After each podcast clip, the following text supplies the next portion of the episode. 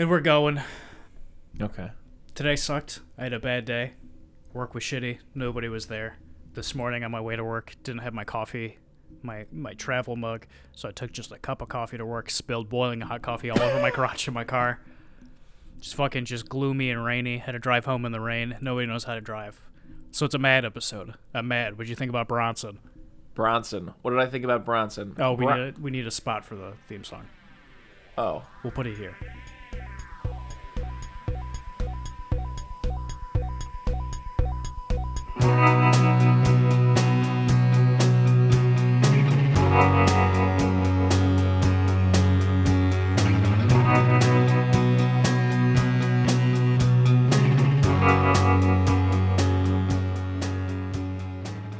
Eating Soup Alone is a podcast hosted by me, Christopher Crumlin, and co-hosted by Nicholas Johnson.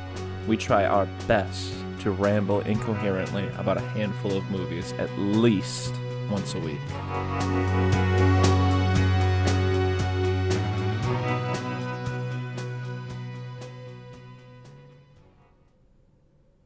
Okay, what'd you think about Bronson? Do you want to start with Bronson? I thought Bronson was an A minus. Next. A minus? Yes. You just want to zoom through it like that? No. Okay. We need a lot more show than that. Okay. Yeah.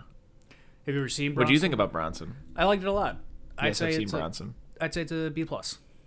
Okay. So the last action. I'm kidding. Uh, what'd you like about Bronson, Chris? well, when's the first time you saw Bronson, Nick? Shortly after I saw Drive, Chris. So probably like uh, I don't know, 2014, 2016. Why? Just because you had a I had a big an boner for affinity? I had a big boner for Nicholas Refn Winding, and if I'm being honest, I still do. Yeah. I haven't seen Neon Demon. I don't love Only God Forgives, but Those are two I really want to see. I've never seen them. yeah, I'd like to see Only God Forgives again. I remember it being bad, and I think the general consensus is that it's bad. Maybe one of the best looking movies I've ever seen. But I said it while we were watching Bronson. I'm such a sucker for that classic uh, Refn Winding shit where it's just like a very slow shot of somebody standing completely still, still with a bunch of like electronic music playing in the background. Yeah. Oh, it's so good. I love it. Something you said during our viewing of this piece of cinema, I think, is a, a, a very apt description. I think you had a very, it was very apt. Which was? Oh, you said uh, that it reminds you of so many other movies. Yes. Yeah. Not in a bad way. No. I, I don't mean to slag this movie. I can't do a British accent. Oh, I love it. I love. I love all. I don't mean to slag this movie off. I love. like that's. I think most of the humor for me personally in this movie comes from when someone says something to him, like the art teacher's like, "Oh, this is just top mate," and just says something in Spanish, and he's like, "Fucking what?" it's so good. Anyways, um, I, I don't, I, I really don't mean to slag this movie off, but yeah, it's curious because it does feel like so many other movies. It feels a little bit like One Flew Over the Cuckoo's Nest. It feels a little bit like The Shining. I feel like it has a little bit of like a Goodfellas-ish thing to it, just with like the narration and the crime, like almost if Martin Scorsese relaxed, took a deep breath, and then set one of his gangster movies in like Britain or something. Yeah. Yeah. It's sort of meandering and kind of generic art house, Yeah. which is a bit of a critique that again I don't mean wholeheartedly because it's it's an A minus movie. There's a lot of magic here, a lot of this works, but it is interesting um, how much like style and how effective it does have while also being generic and not fully Nicholas yet. Yeah. Thinking about it while we were watching it, and thinking about it today, and doing some reading about it and stuff like that. From what I'm thinking about it feeling like different movies, the whole thing feels pretty cohesive. It all always feels like the same movie. Oh yes, But I was really noticing while we were watching it, like when he's in prison, or when he goes and sees his uncle, or when he goes and starts fighting with uh, super hands. Oh, sorry, real quick. Yeah, also the Blue Velvet when he Yes. visits Uncle Jack. It feels a little bit like that uh, scene where they go to the like apartment of that guy. Yeah, I don't know. I don't remember anyone's He name in Blue Velvet. Into the light bulb. Yeah, just passed away the other day. rest in peace. Well, don't say shit like that because you know this ain't gonna come out. Well, when this comes out, it's still going to be the other day. It's not today. Yeah, you just passed away a day that wasn't today. Yeah. we gotta start using generic terms like that so nobody knows. Um, anyway, yeah, and I was thinking, well, that was uh, specifically when he's fighting with super hands, and you get all those slow shots, um, with all the techno music. That's like the only time you really get it in this movie. Well, I, I want to pause for a second to talk about the humor. That's a pretty funny scene where he's like, 20 quid. And he's like, you pissed on a gypsy in a fucking abandoned farmhouse. I give you magic back there. yeah, he's like, this is not exactly the you know talk of the town or whatever. He's like, all right, when's the next one then? But yeah, every time he's somewhere else, it feels different and almost like he's in somebody else's world. And I think this isn't my original thought. I forgot where I read it, but like, yeah, he starts at the beginning and, you know, he's like, always wanted to be famous, can't sing, can't act, so I'm pretty shit out of luck. mm-hmm. And so he decides to become, you know, Britain's most violent uh, inmate Mm-hmm. and I think the theme of this movie is up until the end when he starts doing art, like starts painting and stuff like that. Mm-hmm. He is a creative person who needs an outlet, but he just doesn't have one. Mm-hmm. So he's just trying to find it the whole movie. Mm-hmm. And so that's why when he's like in the first couple prisons and then he's in the asylum and then he's with his uncle and then he's fighting, they all feel different. Like he's going through different places trying to find out what's right for him. Mm-hmm. But obviously he's a Goldilocks. he's an insane person. Yeah, like Goldilocks. But He's, he's like Goldilocks. He's an But insane he person. punches more than she does. Oh yeah, I don't remember her punching much. it's been a while since I read it. She might throw a punch or two. um, but yeah, until eventually at the end he finds what he's looking for, but also at the same time he's an insane person, so it doesn't go well for him. Yeah, it reminds me a bit of like the socioeconomic, um, or I guess perhaps a better way to phrase this.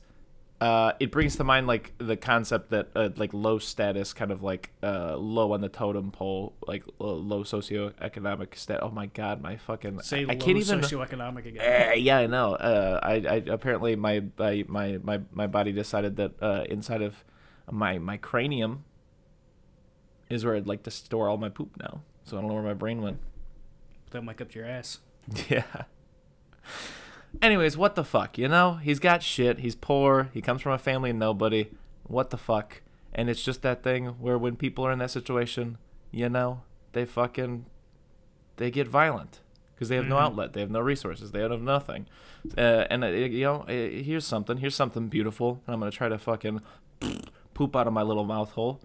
Uh, yeah, we all got an artist inside of us. Just some people get fucking lucky and other people end up in prison. Yeah, that's a great point. That's a great way to put it. That's what the movie's about to me. Yeah. Also, something I really like throughout this movie, uh, which is strange, and it, it doesn't really beat you over the head with it, but throughout this whole movie, watching just this insane man beat the shit out of people and get naked and Yeah. beat the shit out of people, I'm always like, I like this guy. Yeah, I'd like to hang out with him. yeah. Well, I mean, I think it kind of speaks to that. excuse me, that thing about uh, hey, we uh, we you know watch little cartoons about sharks. Mm-hmm. You can relate to anybody, Shark Tales. even murderers. Yeah. I'm not excusing murderers. I'm just saying human beings are very forgiving. Doesn't murder a single time in this movie, though, so that's cool. Well, yeah, he almost tries to. Almost tries. Yeah.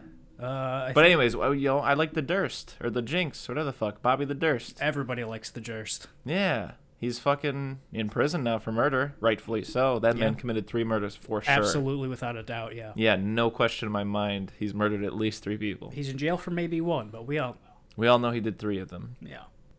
Uh, but I was watching that that show, and just like John Mulaney was saying, I, I saw that before I saw the Jinx. There's a little bit where he's doing some crowd work, and he talks about how likable this murderer is. Mm-hmm. He's America's most likable murderer. Absolutely. I can't think of a more likable murderer. So when you don't have any eyebrows, you just look weird. So, anyways, um, yeah, right off the rip, uh, I love this movie. Does something that uh, I think, if I'm not mistaken, uh, Boogie Nights also does. I'm sure plenty other fucking movies have done it. I just ain't seen it. All right, give me some slack. I have shit for brains. But during the '70s, like the first half of the movie, it's all like uh, classical music, and then I assume it becomes the '80s because everything becomes electronic after a certain point. I didn't think. notice that. I just noticed. Except when he plays it when the, he asks for some music. yeah, at the end. Yeah, I only noticed, like I said, the electronic music when it's super hands. interesting. Yeah. Then maybe it's that. But I thought there was like kind of a clear cut and could be. dry thing. Could be. Maybe if we watch this movie more than this one time. Sorry, I'm getting angry now too. That's Just at nothing in general. It's an existential anger. Um, Tom Hardy. No, Tom Hardy does a great job. I also Hold on, let me take that one more time. I like Tom Hardy. I feel like just me going, I like Tom Hardy is bad. I don't like that. so anyway, one more time. I like Tom Hardy in this a lot. he Um, does a great job. Yeah, I think Tom Tom Hardy is. he- He's a guy that gets a lot of work and he's very famous, but I feel he's pretty underappreciated. I Didn't do a good really job with the Venom stuff. Uh, I don't think he wanted to. Apparently, uh, from what I hear, like his favorite forty minutes of the movie got cut out. So I think he's phoning it in on Venom too. Haven't Mm. seen either of them. Not gonna see him, so I don't know. Um, I like him in everything he's in. Have you ever seen Locke? No. I haven't either. I'd really like to see it though, but I think like the whole ninety minutes is just him driving down a highway. It's a one man show of him making phone calls. And apparently Oh, that's fun. Good. Yeah, Yeah, like phone booth. yeah, like phone booth or whatever. I think it's called phone booth.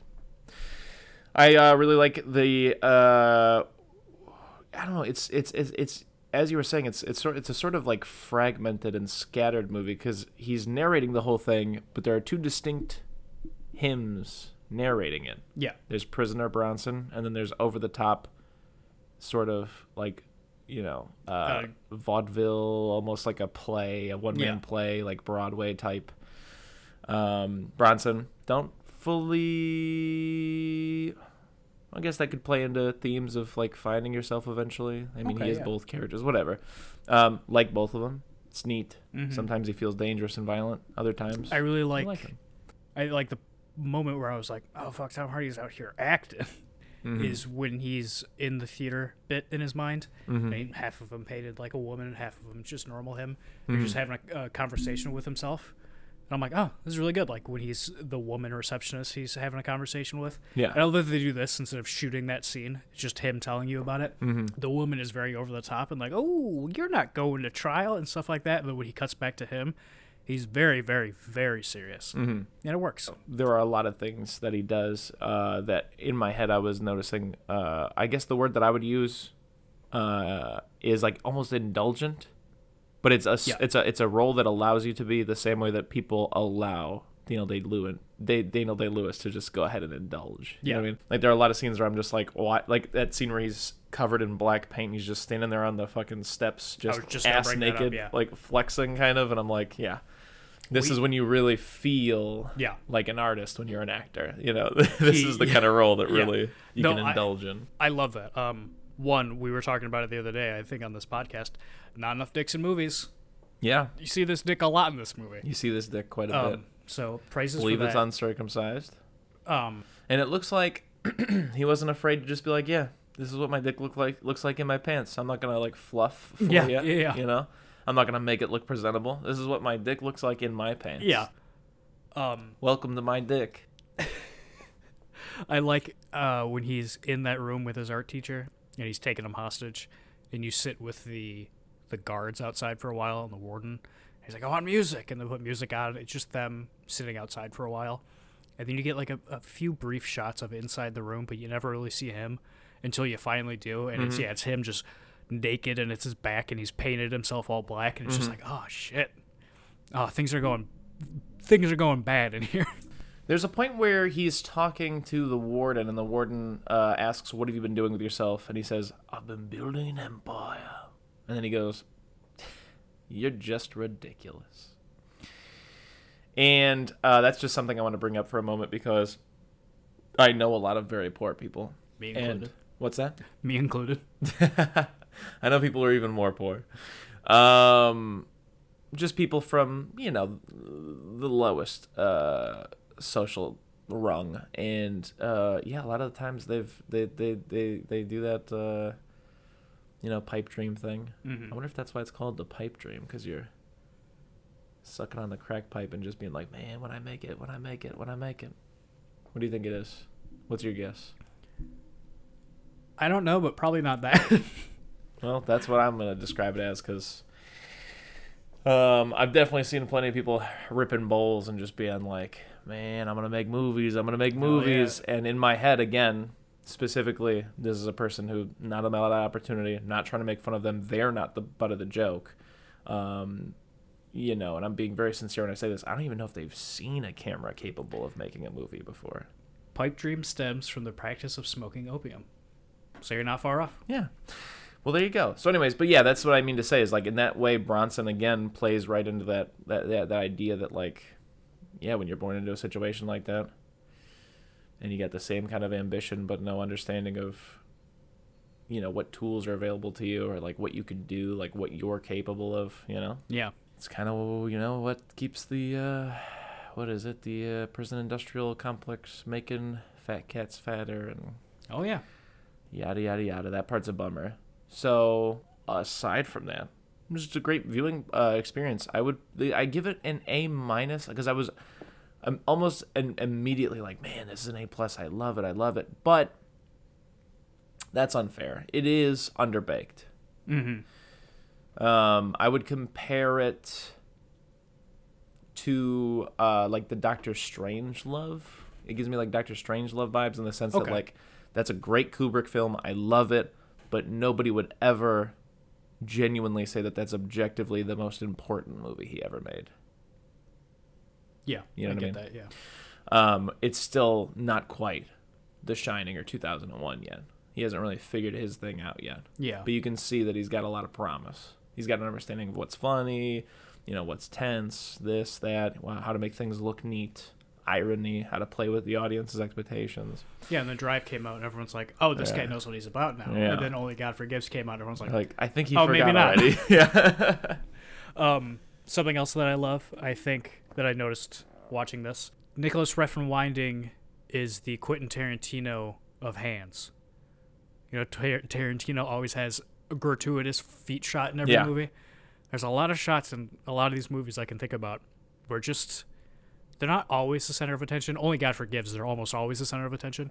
But there's a lot of shots in this movie where it's just like the way a shot is framed, or like just the motion of it, or whatever is almost completely dependent on his hands. Mhm. Like there's a few scenes where like I think Super Hands when he first sees him and he's pouring him tea and he's like, "You look like you could be a good fighter." And he's like already has his hands outstretched like to give him tea. And he takes the tea and he goes. And then it cuts to the other shot and his arms are just straight across the frame. It's great. I love it. Mhm. Or like when the cops come to talk to him and he's just sitting at the table like this, where it's like head on from him. His hands are just like this and they line up to his head. I love it. I Mhm. think it's great. Hands are the gateway to the soul, they say. And No one says that. I think hands are sexy. Elaborate. I don't know. Weird little grabbers, huh? You know? That's they- enough. What they've been touching, what they Yeah. gonna touch.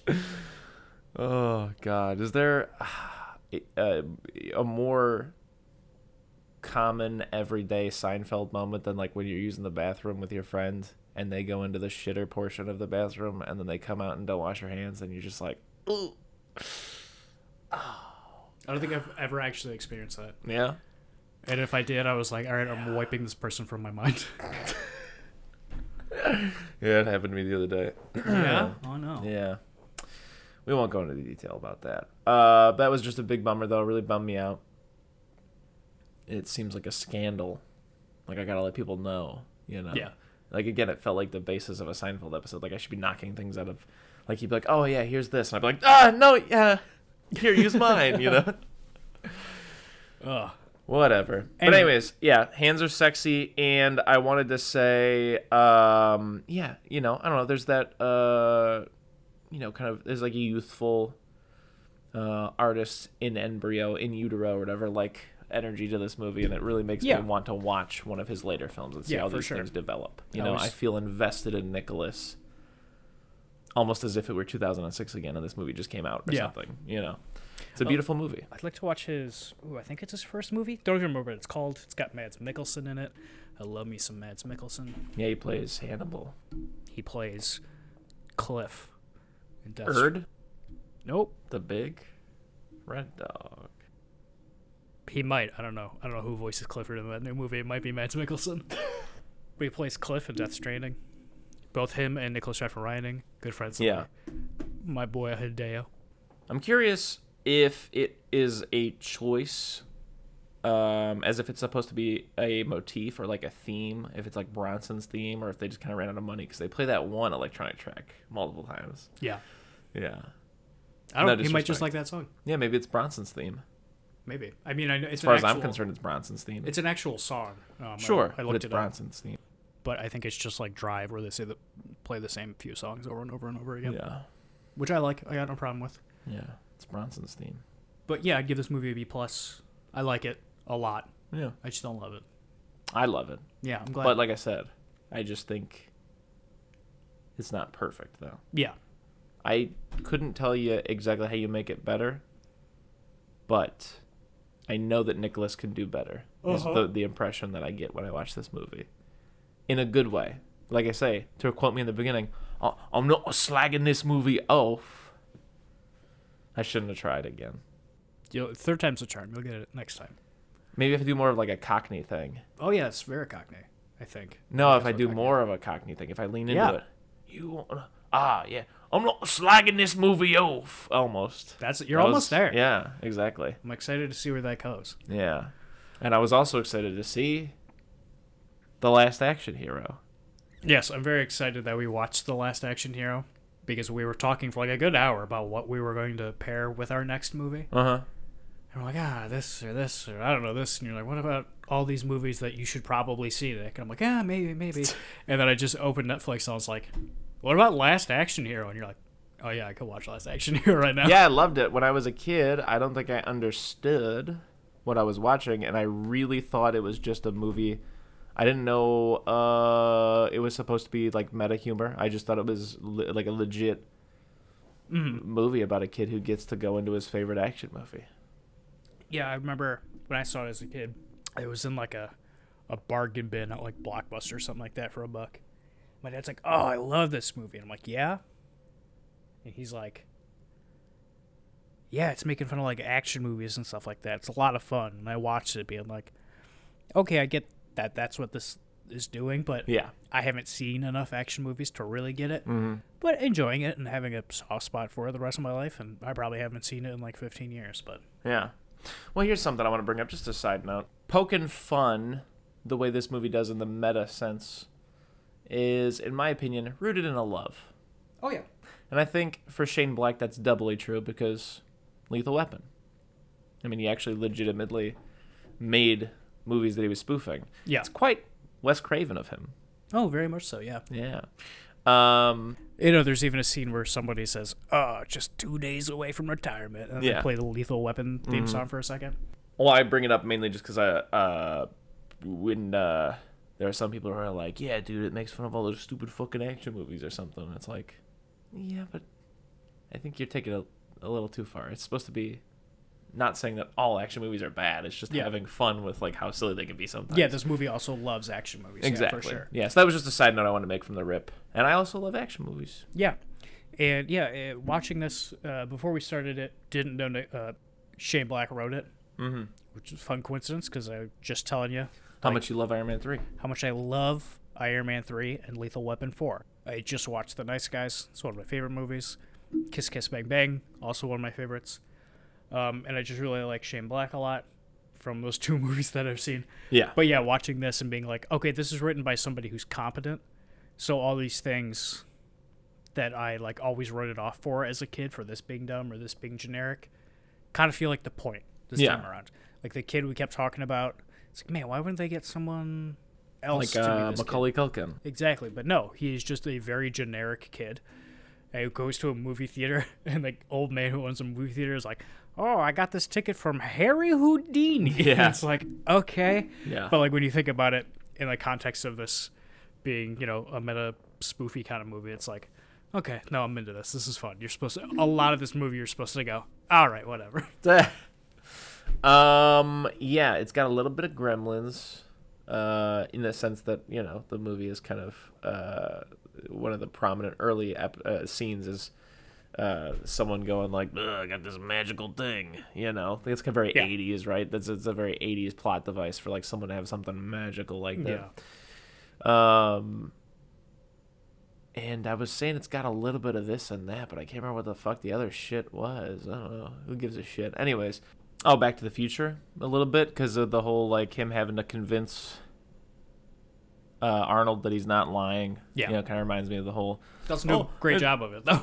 Tell me who the president is, Ronald Reagan. You know, ah. Um, otherwise, yeah, it's got that you know kind of just uh, uh well, let's make this really uh, comment. Uh, I feel like it, in this movie, um, the excess of the '80s, right, the over the top nature, like the Yeah. the Back to the Futures and the and the Gremlins.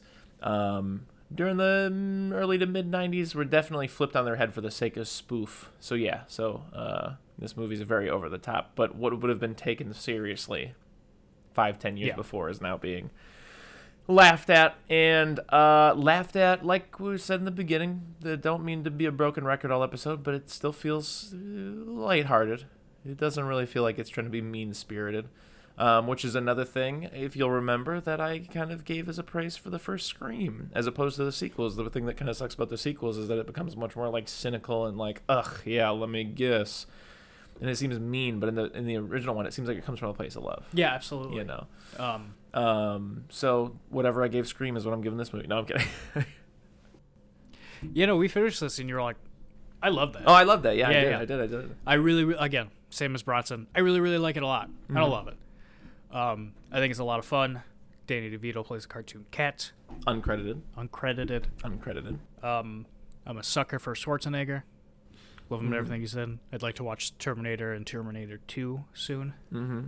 This movie just doesn't leave me with a lot days Yeah. later, you know, thinking about it. Like, I, I enjoyed it, had a blast watching it, but also the things we're talking about were like, yeah, this is kind of generic, and that might be the point.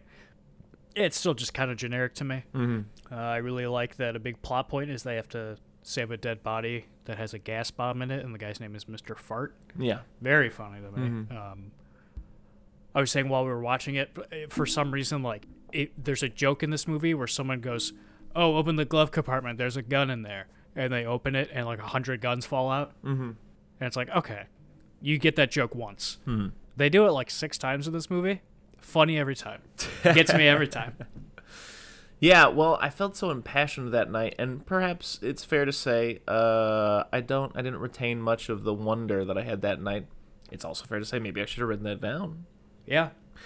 But uh, yeah, that's that's a fair criticism. You're right. I didn't necessarily retain a lot, um, but I will say that the the movie really starts getting interesting.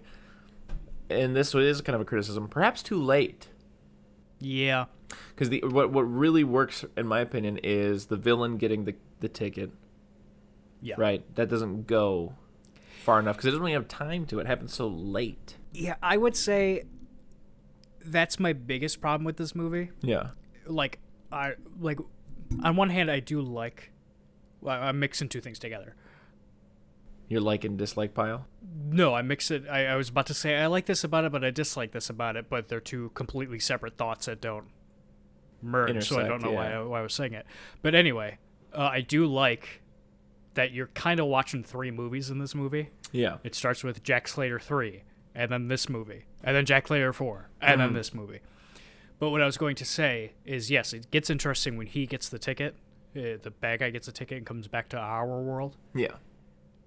But there's that end that end climax with him. They're on the roof. He's got the umbrella and the big long gun. He's like, "I've got the tickets. I can go to any movie and bring anyone to this world. Uh, say it, say the word, and Dracula will be here. The Wolfman, Hannibal Lecter will be doing dinner." It's just like, you're just describing a better ending to this movie. like, if you're not gonna do that, yeah. you shouldn't have said that. Um, and it also I think it's really interesting when Arnold comes to the real world. There's Yes. so many really neat things where he's like, I've never just talked to a woman before, Yeah. or like, uh, oh, there's, this classical music. Yeah, because he yeah, I hasn't heard I- anything besides AC/DC before. He's like, yeah, I think I will like this. I like that he says that. He says, I think I will like this. yeah. Um, those yeah. things are all neat. Yeah, I like that because it's like, you know, of course he's going to come out and punch a window and be like, oh, my hand hurts now. But yeah, the little stuff of him being like, oh, yeah, I've never just talked to someone Yeah. before. And to be fair, some of the littler things really do work. Like, uh, I feel like they don't play it up for laughs. It just kind of happens when he shoots his gun and a car doesn't explode. Yeah. I feel like another director, whatever, would have played it up as like a big record scratch moment, Mm-hmm. you know. But it, it just kind of comes and passes. Like the tension doesn't go away from that scene just so you can get a cheap laugh real quick, right? Exactly, yeah. And so that's a uh, thing I'd like to commend the movie for across the board. I don't think it really ever goes, even with the fucking man filled with fucking uh, exploding glass gas. I don't think it ever goes for the cheap laugh Yeah. because mean- that's what's that? I mean, his name is Fart. Yeah, but uh, anyways, um, I like when he's in the real world and he's like running over the taxis, and he's still doing it, and he's still getting shit done. yeah, But like he falls and he stumbles and gets like clipped by another car. Then he gets back up and starts running again, and it's it feels you know like like you were saying in any other movie he'd get on one car and then fall over and go womp womp. But no, in this he's just like oh no, he's getting it done, but it's much much harder. yeah, yeah. That's yeah, yeah. That's that's that's what I appreciate about it is that reality has set in, and that is the joke. But again, it's still um, like any good spoof, as we've discussed, concerned with making a cohesive and decent movie. Yeah. um, which is one of the things that you know uh, we mentioned in our scary movie talk, which is just that like obviously by the time that spoof got to that stage, it kind of lost sight of actually being anything outside of cultural references. Anyways, uh, another example is uh, in the climax. I like that the uh, ooh bullseye. I like that bullseye runs out of gun money, and um, and then Arnold's like, "Ha ha ha! You should have gone to the bank before you came here." and he's like, "Nah, I just left a blank one in there to trick you, bitch." Bam, you know, and Yeah. and, and uh, shoots him. Uh, that was neat. I do like I I uh, again it's it is played for laughs, but also at the same time it's not. I really like when the bad guy comes into our world. He's walking around and he sees someone get shot and the shoes get taken. He's like, he took their shoes. Yeah, He's looking around. He's like, no sirens, no one's screaming, no one's running. And then it cuts to him somewhere else, to a mechanic. He's like, excuse me, sir, can you help me? And he's, I want, I, I'm trying to figure something out. And he's like, yeah, what can I do for you? And he shoots him a bunch of times. And he goes, looks around. He's like, I just shot a man. and I did it on purpose. yeah, And I don't feel bad about it. And just no cop Yeah. show up. And he's like, well, yeah. That was good. yeah, that's a, the like one of the only scenes in this movie that is stuck in my mind since I was like nine. Yeah, that's good.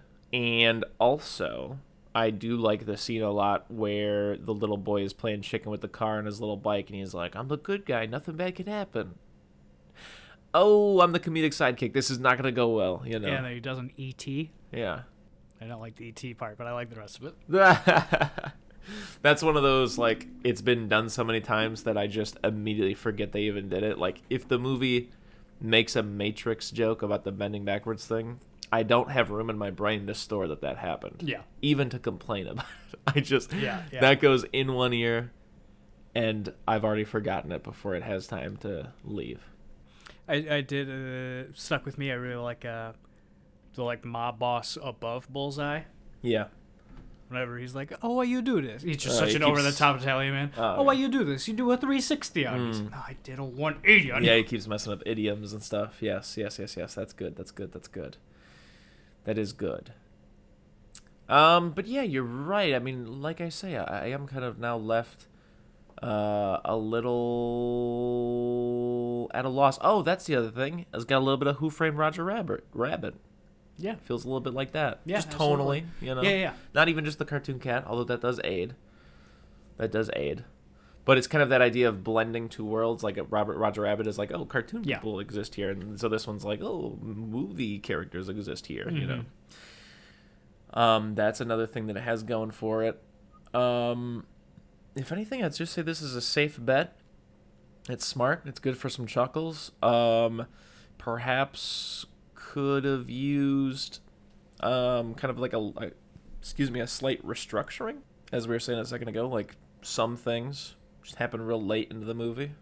You know, perhaps there's ways that you could Yeah. structure it so that you know maybe there's five minutes here, five minutes there that could just go away, and then maybe You get, I'd say, too many action scenes in the movie movie. yeah. Well, oh, that's the other thing. It is two hours. Doesn't feel like it goes on for too long, but perhaps it could be stronger if you cut some of the stuff. You know, make it a tighter 190. This Mhm. or I mean 130. This you know that might help it. Um. Yeah, because like I say, I, I I am a little sort of in a position where I'm like, eh, what really did happen? Yeah, I'd say I, I'd say the biggest problem with this movie is probably the end. Like I like the third act, all of it when they're in our world, but like him being shot and them trying to get him back into the movie so he could be alive again or not die and I like Ian McKellen a lot. oh yeah he's great. Just That showing was one of my favorite parts Yeah. in the whole movie. my favorite joke in this movie was when chris went man classical chain, trained actors just say yes to anything don't they? Uh, but yeah all that and he's just like you can't die on me. I can't leave you here in the movie. You're all i've got. You're my best friend. All that kind of sucked yeah, um like i think comparisons to scream with this movie work for 70% of it. Yeah, i think the biggest thing with scream is at the end even when it's still being meta and doing the parody and doing the jokes and stuff like that by the end i'm like i'm still very invested in this. Yeah, and this is still something i haven't really seen before. Yeah, at the end of this movie i'm pretty checked out. Yeah. i'm like yeah okay whatever Yeah, because they kind of wrap it up. They definitely don't stick the landing. One of the things I really don't like is when he goes back to the movie world just to scold his boss about how like this is all a movie and I'm the good guy. And, and Oh, yeah, like, he's an insane "Oh, person. ah, Yeah. yeah. ah, don't like that at all. Nope. ah." Have the restraint to keep it to yourself and just, you know, what I mean, be a cool. That's a cool guy move to just keep some shit under wraps. You know, yeah how do you nobody likes a blabbermouth. How do you think the the magic ticket works? Like, does everybody that sees Jack Slater four now see little Danny in their movie, and then there's just weird chunks where people are missing and stuff like that, or is it just that film reel? Does his Jack Slater just exist in that film reel? I could see it going one way and I can see it going the other way. I feel like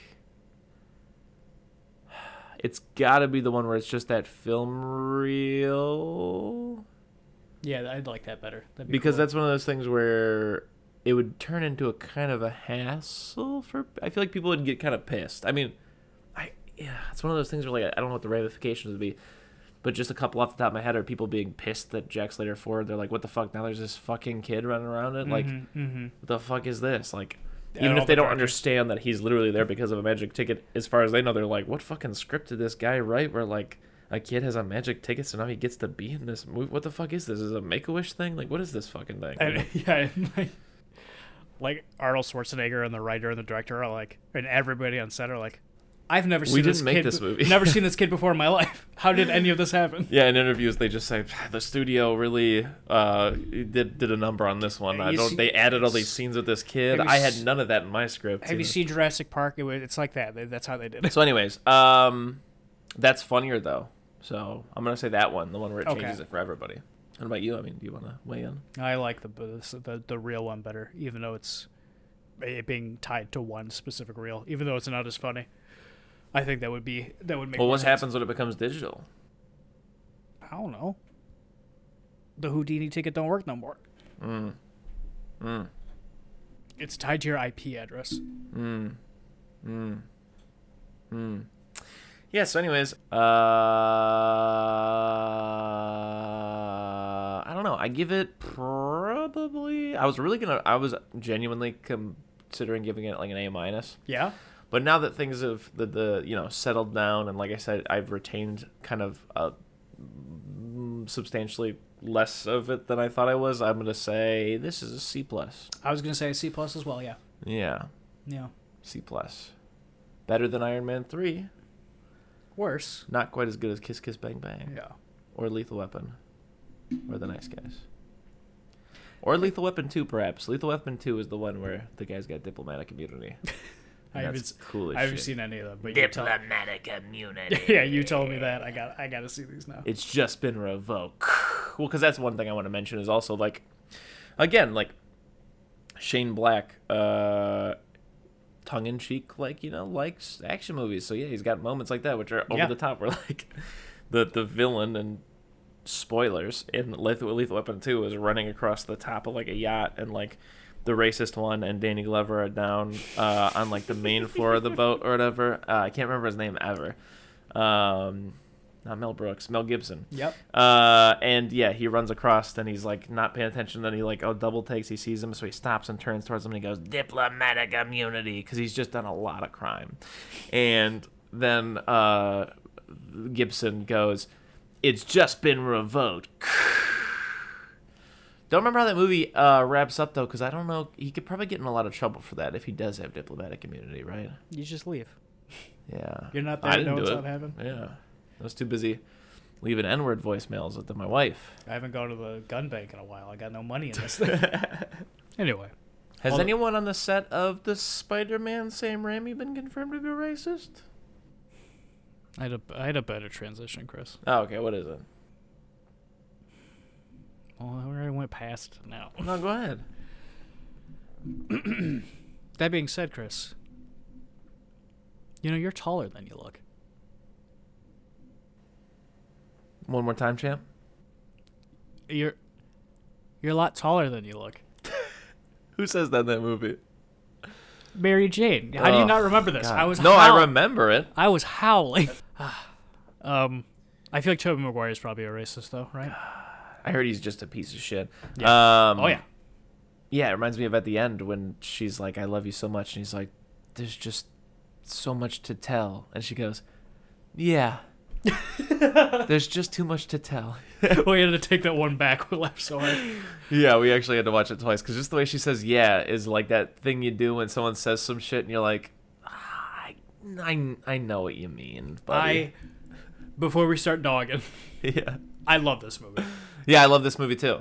I, I yeah, that's I was thinking about the car. I was like, God damn it, I'm gonna start making fun of it, and he's gonna think I hate this thing. No, I love this movie.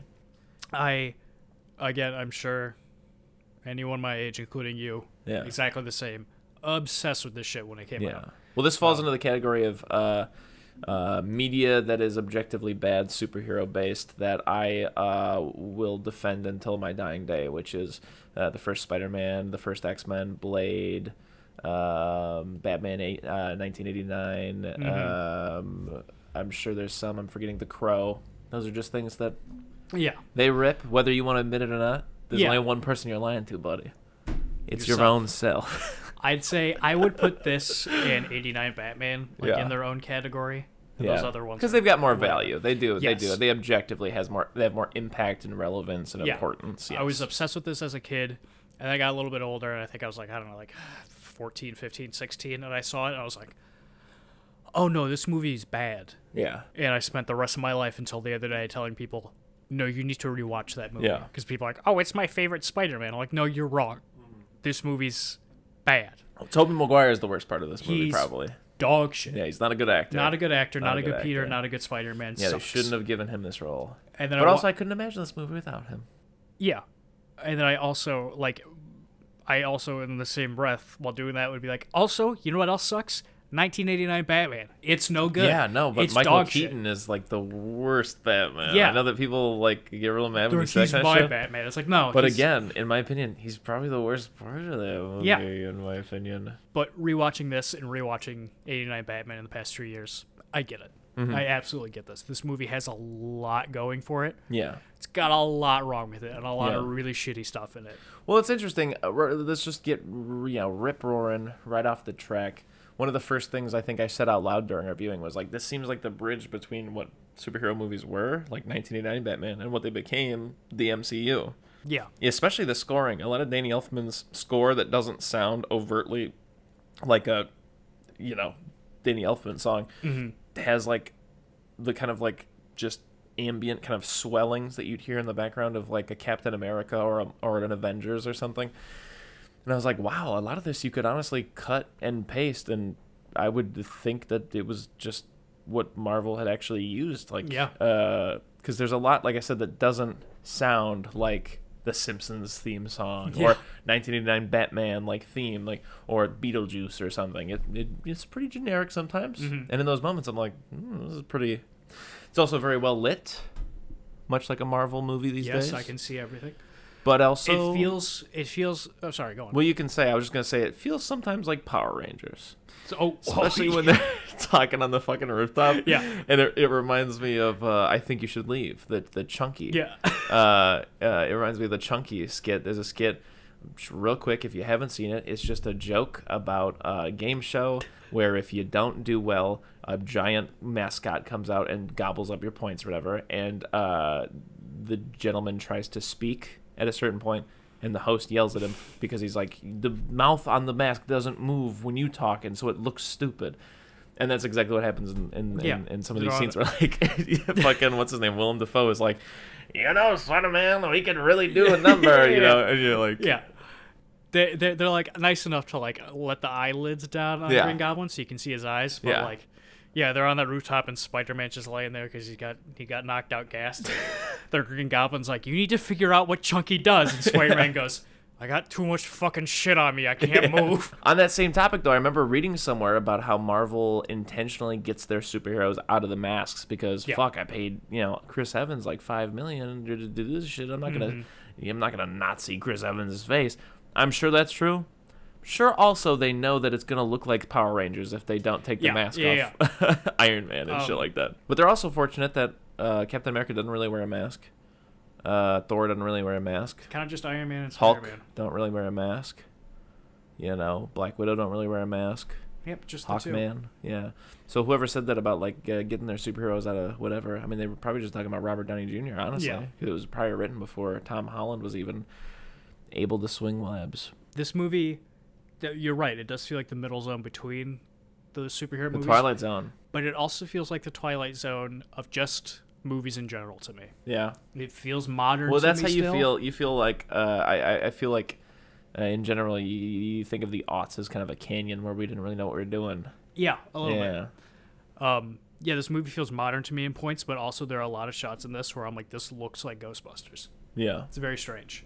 I know what you mean in the sense that like uh yeah, throughout the 90s and the aughts, I feel like there was this thing where like I don't know if it was the old guard, like there were just so many people still making movies that had been making movies for just decades and decades. But yeah, like every now and again watching movies from those two decades specifically, you'll just get huge whiffs of like fuck. Did they shoot this 15 years beforehand and then like build a scene like a movie around this Yeah. scene like this camera angle or like just the way it moved. It's not enough to like stank up the whole movie, and by no means is it even bad. Mm-hmm. I'm not saying it even looks bad. I'm just saying, yeah, like every now and again you get a little thing where you're like, did the dude who worked on the second Ghostbusters make this fucking thing? Because Yeah. this looks very Gremlins too, or like this looks, you know. And it's so intangible. Like I couldn't even describe what it is, but there's just something about like, Just like a grit or a grime or a lack of energy or yeah, or like a move or like a tone or like Yeah. something where it's just like, this feels of another era. I'd say my biggest problem with this movie, besides Tobey Maguire, um, is Spider-Man is a very, very old character. Uh huh. And there are a lot of things about Spider-Man that in the the hundred years he's been around, Yeah. we've all collectively gone, well, in comic books mainly, have collectively gone, we're going to shed these things off because it's not really at the heart of this character. Okay. It's not really what we love about him. I'd like you to give me an example, but first off, I did want to definitely bring up, uh, maybe they mention it, but let's start here. Captain America and, uh, Wolverine and like Hulk are all some variation of government experiments to create like super soldier, this, that, and the other. Why are they making super spiders? Why not? Well, I'm sure you could have a reason. Like, oh, perhaps they could do stuff for us. Well, a, But it sci- is odd. a scientist went to the guy that owned the largest electron microscope on the eastern seaboard Yeah.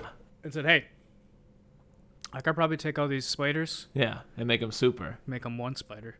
Yeah. The guy owned the largest electron microscope on the eastern seaboard went, "Fuck, that sounds tight." yeah, let's do that. Make a bunch of super spiders. Yeah. Um, no, I have no idea. I really have no Yeah. idea. I think in the comics, like they're just doing tests on spiders in this room and Yeah. radiation tests in this room, and a Yeah. spider went to that room and then bit. Which is fine. Like I said, I have no problem with this movie, and I'd prefer that a bit. But it is odd that they're on a school field trip and they're just like, "Yeah, this is our super spider room." Anyways, did you know that we have the largest like? And it's like, wait, No, no, no. why are you guys doing super spiders? They go, they go. Hey, here's a big telescope. Here's some spiders we're working on. Yeah. Anyway, and someone goes, One of them's missing. one of them's missing, and they go, Huh, that's weird. I know. Yeah, I forgot about that when when she goes, "Huh, that's odd." Anyways, oh no, I think she says, "Oh, well, the scientist must have miscounted." uh, I think she she's says like, something "Ah, like maybe that." they're doing tests on them. Oh yeah, yeah, yeah, yeah. Anyways, whatever. So, again, uh, yeah, not a huge deal. The this movie does not lose points for it, but I I I, I definitely uh, love the fact that they're like. Yeah, anyways, we've been making super spiders. Uh, but we do so many other things that, you know, that's not even something, you know. We could talk about the Yeah. You know, it's like, okay, hang on, wait a second. What do you, what do you, what do you, what do you mean super spiders? What does that entail? Can I smash them if they're in my house? Can I smash them? In the best Spider-Man movie, Yeah. The Amazing Spider-Man starring Andrew Garfield, I said it. Haven't seen it, Come at me. but I have seen that scene where he like does a super ollie into a slam dunk. I think. Fuck yeah, he does. Yeah. That's why it's the best Spider-Man movie. um, Yeah. Well, I think if he was listening to uh, American Idiot in the background, you would have creamed your jeans. oh yeah, absolutely. He opens his locker at one point. He's got an Atticus clothing sticker. I'm like, Yeah. oh god. he wears a Thrasher shirt at one point. I'm like, oh god. um, but in that, yeah, the spiders are being created to make the the webs, the like cartridges that his webs come out of. Nice. Oscorp is using that like as a material to pull things Okay. with less Yeah. you know, instead of getting big steel beams to Sure, like yeah. support things, just hey, what about this really gotcha. strong spider web we can make? like I said, not necessary, and I'm we're spending way too much time talking about it, uh, arguably. But funny that they don't say anything about the super sliders. Yeah, yeah. just- anyways, yeah, so we're making them anyway. move forward. Uh, Harry's a goddamn mouth breather. He He's a mouth breather. basically barely gets a thought out of his head Yeah, he's just the dumbest, dumbest piece of shit. Um, while trying to hit on Mary huge Jane. piece of shit. I hate him. Yeah, Um, hate him already. but no, no, back to what I was saying. My oh, overall sorry. problem My with this movie. Yeah, yeah. the stuff they shit off. like Spider-Man being like, "Oh God, I'm just this dweeb, and I'm always getting picked on, and Yeah. oh boy, I love this girl, and oh, if she only noticed me, and then he Yeah. becomes a big, strong superhero man, and finally she starts noticing him, and she's like, you know what, Peter Parker is a really sweet guy. He does care about me, and he's Mm-hmm. like, just all that shit that like doesn't really apply to Spider-Man that much anymore Yeah, is all of what this movie is. Um, and it is just bad and it's harmful. I think like this is Yeah. definitely this movie feels from a different era. Yeah, Where yeah. I will say it, it feels a little like Revenge of the Nerds or something. yes, absolutely. Oh man, oh, oh, oh god, I can't believe that spider bit me. Uh, I'm just gonna go to sleep for a little bit. And then he wakes up and he's like, "Uh, Aunt May, I'll be downstairs in one Yeah. second. You know, and he's he looks out his window and sees her changing because their bedroom windows face for yeah, some reason. as if for sure she wouldn't have boarded over that window. I don't Absolutely. know, 14 years ago. Yeah, yeah, yeah. Yeah, if that was a situation, she would not have it set up like No. that. The first time she noticed him mouth agape, like looking, not only would that be boarded up, she would never even make eye contact with Peter Parker ever again. She looks at him through two windows and he's just in his room and he pulls up his camera and he goes, "Picture." For this paper?" um, but yeah, all that shit and just him being like, like her having her shitty boyfriend, Yeah. being like, "Oh, you can do it. You can be an actress. I believe in you. I remember all your plays." And Oh yeah, well, let's talk about that for a second. He pulls a full blown Paul Stephen Rudd moment where you're just like, get this creep. Not even the character, just uh, you. You offset. You gone because this is creepy. Yeah, Yeah, yeah. He, he says shit like that to her all the time. Like she's like, yeah, I think I want to be an actor, and he's like, oh my god, you were fantastic as the second Bush in that Pocahontas play. Peter, And that was like- the first grade. And he's like, oh, I know, but I cried when I saw you do it. Yeah. Uh, Again, Revenge of the Nerds, red button, panic, eject, eject. Oh my eject. god. There's even a part where she's dating Harry Osborn Yeah. and she's walking out of somewhere and she goes, Peter, what are you doing here? And he goes, Oh, I was just in the neighborhood. Well, I took two cabs and a bus to get in the neighborhood, but it's like, bro, this is, I think, her place of work. Also, not your girlfriend, your friend's girlfriend. Oh, and then it's fucking. And then I think immediately he saves her from a gang of rapists. And she, Oh no. yeah, it's awful. Oh, not good. And then he immediately saves her fucking life. And Yeah, in in what I can only describe as like a yeah uh, uh, uh, uh, a beta male fantasy. yeah, absolutely. Yeah. And she's like, I want to kiss you now. And he's like, okay. And then, I don't think he says okay. I don't think he says shit. Yeah. I think he just goes.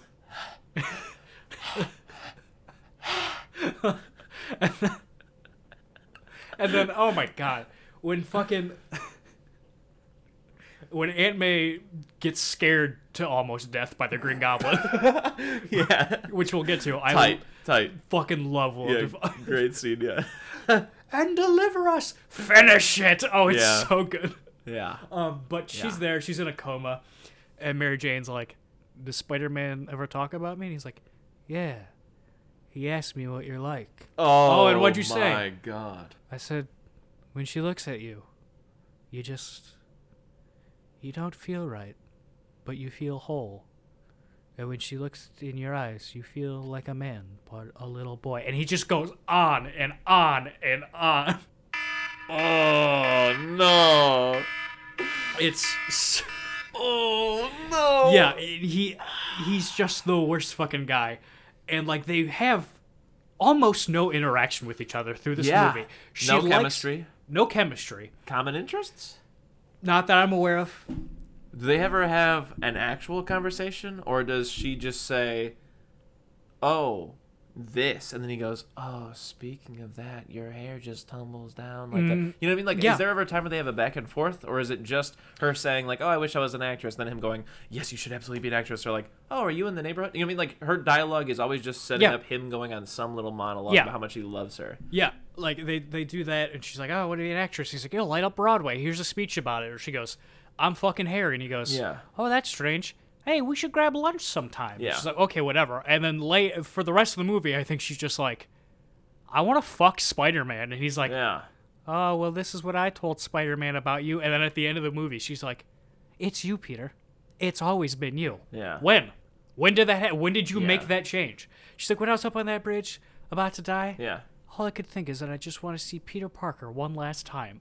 Why? Here's another thing also. Mm, Peter Parker character. Maybe I feel like when she says, "Oh yeah, actually I'm in love with Spider-Man," I feel like he would actually probably go, "Oh well, that's really funny because actually I am Spider-Man." yeah, yeah, yeah. Absolutely.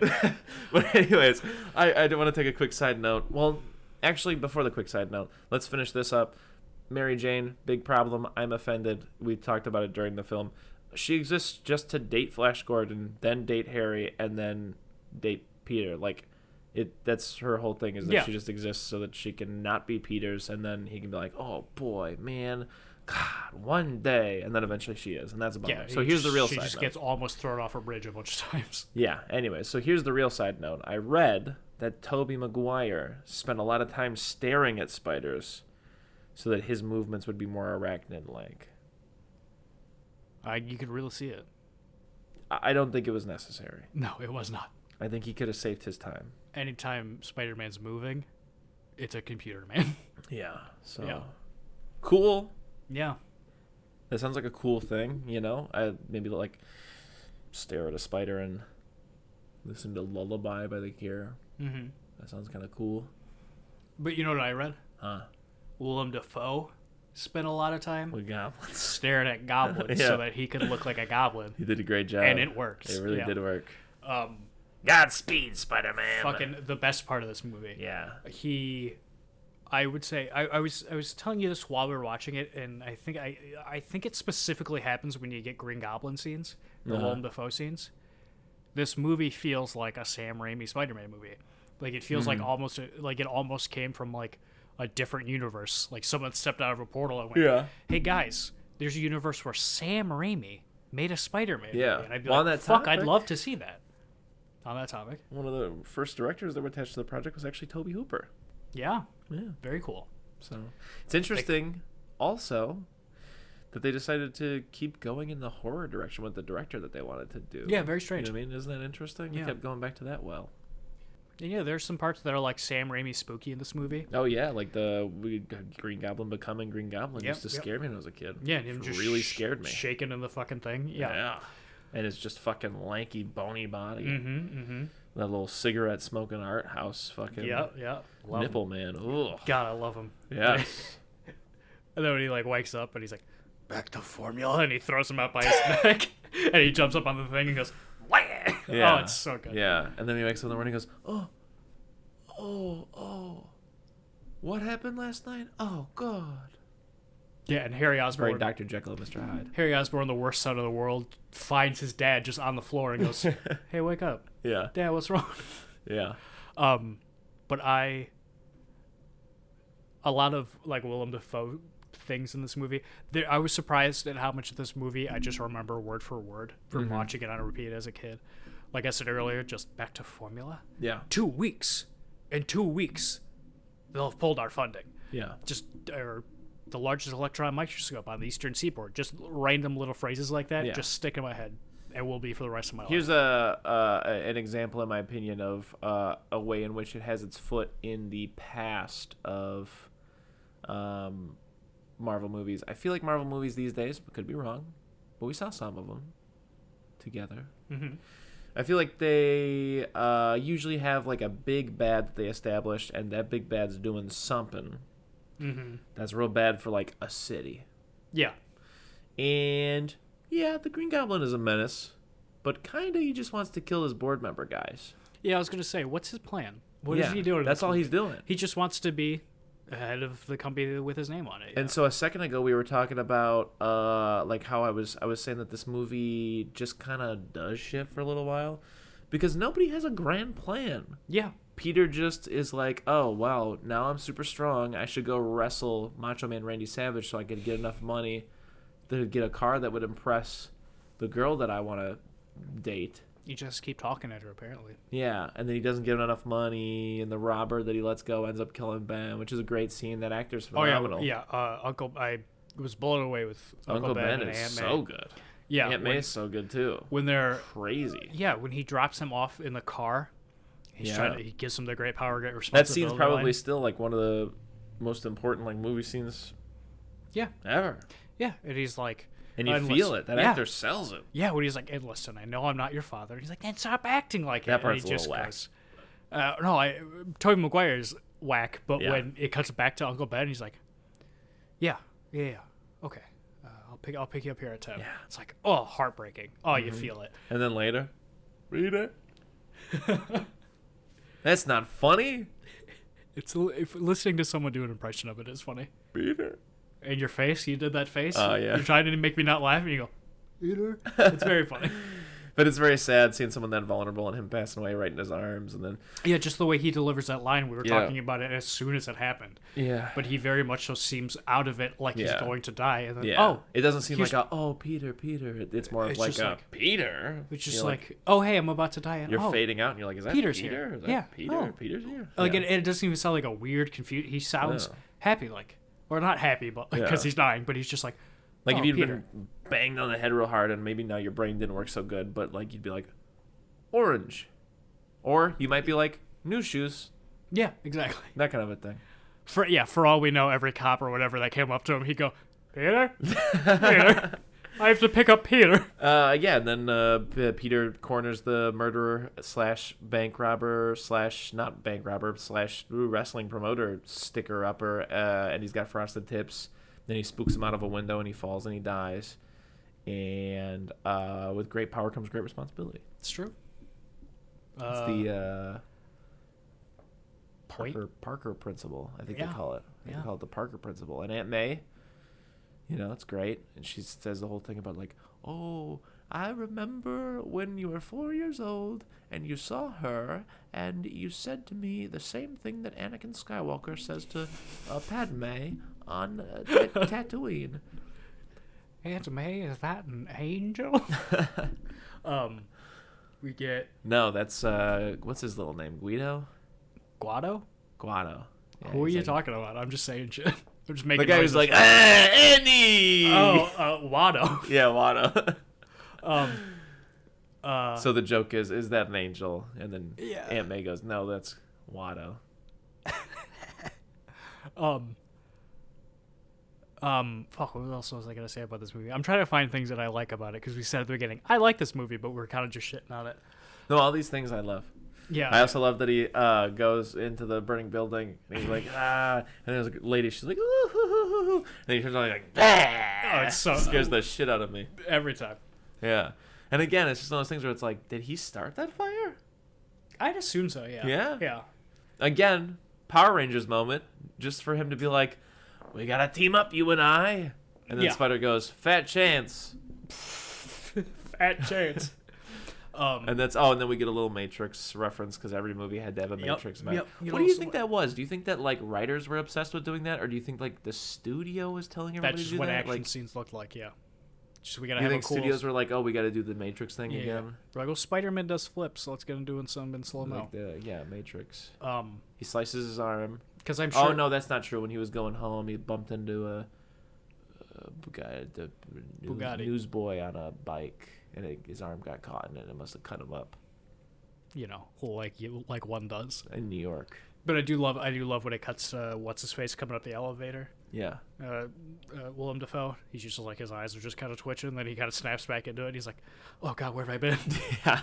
um, and then maybe the strangest part of this movie, they go, "Yeah, Peter's not here yet," and they hear something upstairs, and they go, "Oh, let's all four of us go up there and see what Yeah. Peter's up to." Yeah, it is strange that they all, as a gang, go up and just see if he's up there. yeah. They're like, "How funny it'd be if everybody came up."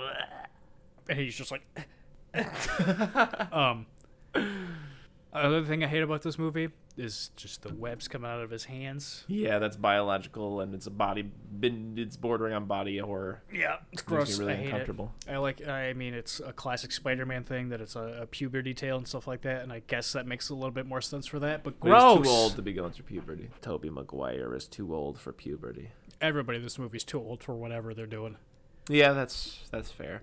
I like the idea of early 20s Spider-Man, but they dip too much into the teenage Spider-Man story well for it to work. absolutely Yeah. um that's another thing i have no how long does this what, what amount of time passes in this movie Yeah, like I said, everybody's just kind of freeballing, you know. Like uh, there's that scene where uh, the, the Green Goblin tosses a pumpkin at like four people and it blows up, and then their skeleton remains a solid Oh. before becoming dust for a quick. That's I was going to say that earlier. His whole plan is to get rid of the board members so that he can be the head of the board. yeah, He turns them into skeletons with the bomb. yeah. Why does he continue after that? Just be like, "Eh, well, now I'm in charge, I guess. Yeah, well, because then at that point, I think they don't lean into it, but he's losing his mind because of his exposure to that stuff. Yeah, true. But then they don't give him.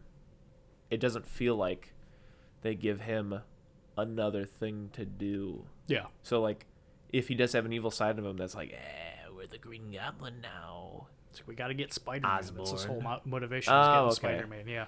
But Um, again, then why? Because what is the thing that Spider-Man's standing in between him and achieving? Total Is it world maybe that- domination. Okay, sure. Not that bothered. There's also that scene that feels almost like out of the Incredible Hulk or something, uh, where they're doing some bomb testing in the desert, Yep, yep, yep. and he kills him. Yep. So I'm assuming he rode the glider from New York to, which sounds bitchin'. It does. A cross like a country. Oh, glider yeah. trip, cross country glider trip. Wowie. What else happens? What I would give. Um, he talked to himself in the mirror for a while. I love that. Yeah, very Shakespeare. Should not work. But Willem Dafoe kills it. Willem Dafoe kills it. Uh, J.K. Simmons as Great. Jay Jonah kills Yeah. it.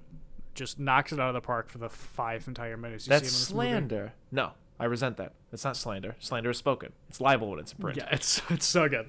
Um, and I love uh, I love just like the little touch of him when Green Goblin comes to get him. He's like, "Who brings the pictures of Spider Man?" And Peter's in the room, and he goes, "I don't know. They come in the mail." It's like, good on you, bud. Good on you. Yeah, no, he's uh he's he's definitely very very cool. I look forward to Spider-Man too. Yeah. And what else happens? Uh, they fight in what I think I read on Wikipedia is like an abandoned smallpox hospital. After you get the set piece, that is the they're on the Brooklyn Bridge or whatever. Uh, and he's like holding the cable car full of kids that late at night. Where are they going? Who knows? Is it a field trip? Sure. And then he's holding the Mary Jane on like a they're from they're from California. They got jet lag. So He's like, like, that's too safe. ah, I'm gonna let one of them go. save the girl or let's suffer the children. Yeah. And then someone throws a bottle at his head. He turns it on. There's a bunch of New Yorkers. And they go, Yeah. "Hey, you mess with one of us, you mess with all of us." Yeah, that's something I love that Sam Raimi movies are full of. Because in the second one, that same shit happens. I think so. yeah, Joey Diaz goes, "Hey, you're gonna have to get through me, pal." And then someone steps out and goes, "Me too, Yeah. and me." Yeah, I think, we're being honest, yeah, they're probably like, "Hey, get some more America in this movie." 9/11 just happened. yeah. That's fair. That is fair. Anyways, uh, 9/11 national tragedy. Uh, I remember seeing a trailer for this movie in theaters where Spider-Man like webs up a helicopter between the twin towers. Can you find that online, Yeah, probably. or is it gone forever now? No, I, I doubt it. Anyways, they fight in the smallpox hospital just a little bit. Not a lot of combat in this film. There's not a lot of uh, combat. No, not really. Some people throw punches, some people Yeah. dodge. That's pretty much it. Uh, and then yeah, yeah, Oswald Copperpot accidentally gets glider knived when he's trying to stab Peter Parker. Um, iconic look, in my opinion, iconic look of the aughts. Uh, the the the the broken up Spider-Man mask, Yeah, fantastic. he looks great. That looks great. Definitely looks like he got the shit kicked out of him. And uh, oh yeah, that's the other thing. Green Goblin does kick the shit out of him. Oh, absolutely. He gets his ass kicked. So it's great. I like the climax a lot. Peter, please, I was like a father to you. Yeah, yeah, yeah. Well, you get another moment where he's isn't he knifed and he goes, Peter, or something. Doesn't he say Yeah. Peter? He goes, Peter. There's like blood. He goes, Peter, don't tell Harry. And then he dies. Oh yeah, yeah, yeah. And then he drops him off at home, Mm-hmm. which is nice because glider's in the shop. Clash in the shop. I l- like that. The don't tell Harry and the I was like a father to you because that is very Green Goblin. But it's something that I feel like wasn't set up enough in this movie that I would have liked to see more of. Because in the in the comics, it is very much so like, "Hey, dude, you're like a dad to me. Please stop being the Green Goblin." And he's like, Yeah.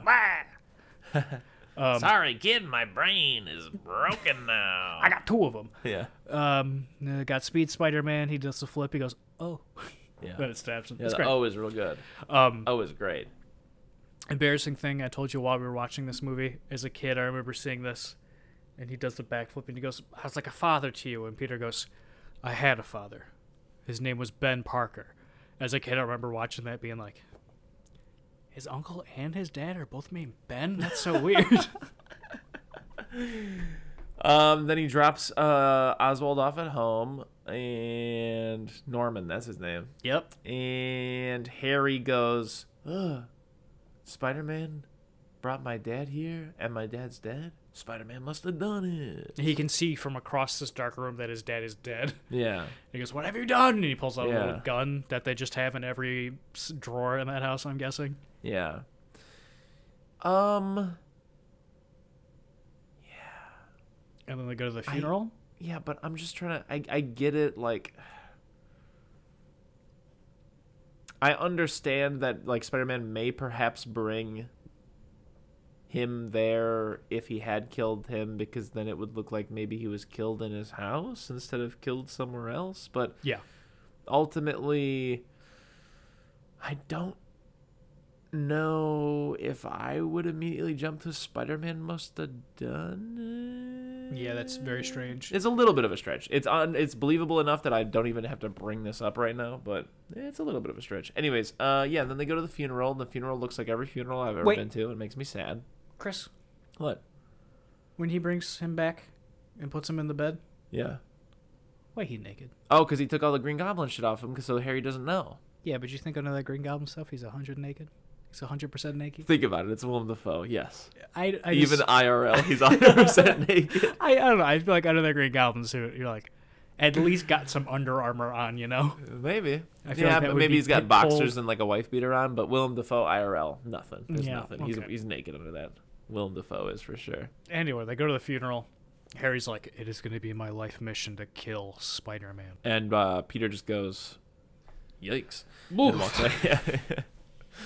and then he has that conversation we've already alluded to with uh, with uh, with uh, Mary Jane, uh, where he bas- she basically pats him on the head and goes, "Oh, there, there, there, there." Yep, yep, yep. um, when he tries to form thoughts.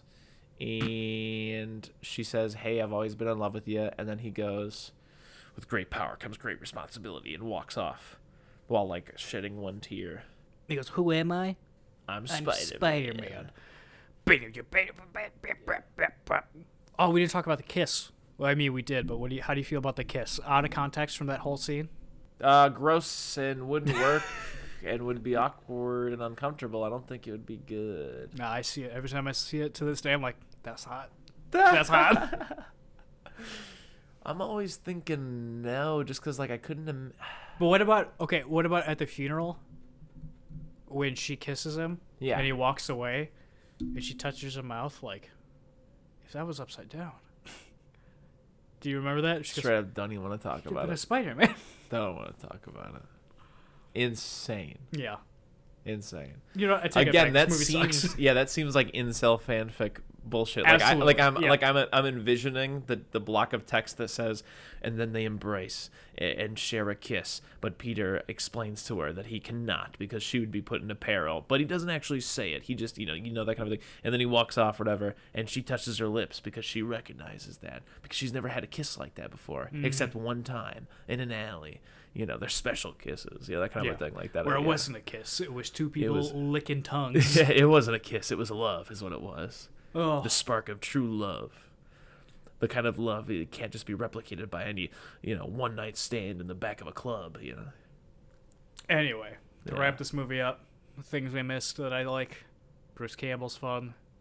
Yeah. Spider Man's costume looks good still to this day. The amazing flying spider, whatever it is. Yeah. Ah, It sucks. the amazing Spider Man. It. Absolutely love it. Um, Yeah. Also, I love wrestling, so that was a great moment for me. They don't actually really do any real wrestling, I just love flips. so it was a little bit of a bummer. yeah. I love that the Spider Man world also is You going nowhere. is a reality where wrestling is real. yeah, I know. Yeah. Like Macho Man's actually trying to kill him. Oh yeah. Also, he spends all that time just being a fantastic artist. Yeah, he's design great. his little Just suit. great. Uh, he's Yeah. homophobic to Macho Man. Does he? What does he say? He flips up and he's like, "Get down here." He's like, "No, that's a nice outfit. Did your husband make it for you?" Mm. sucks. Yeah. Um, what else? Not a lot of people of color in this movie. Macy Gray. Yes. That's it, I think. Hmm. I mean, you could say the same thing about the other two films, but Mm-hmm. so, anyways, I don't know. This movie is a C plus, I think. I'm gonna give it a B minus. B minus. Okay. Yeah, that's what I'm feeling. If if it wasn't for all the incel stuff, I'd give it an A. Yeah, I'd give it some more points, but that is so deeply rooted in what story this uh, movie's telling. Mm-hmm. Yeah. Yeah, you'd have to do a little bit of shuffling. But anyways, uh Tangled Up in Blue, Tangled Up in Your Web. In Spider-Man's web. What? Th- that's that. You got nothing else? No, you're doing the outro. Oh, that's that, Mattress Man. I was just confused by what the outro was. I was like, does he have a new catchphrase now that he didn't run by me? to be fair, you didn't run the first one by me either. If you need more soup, follow us on Instagram, Facebook, and Twitter, or go to our website, eatingsoupalone.com. And until next time,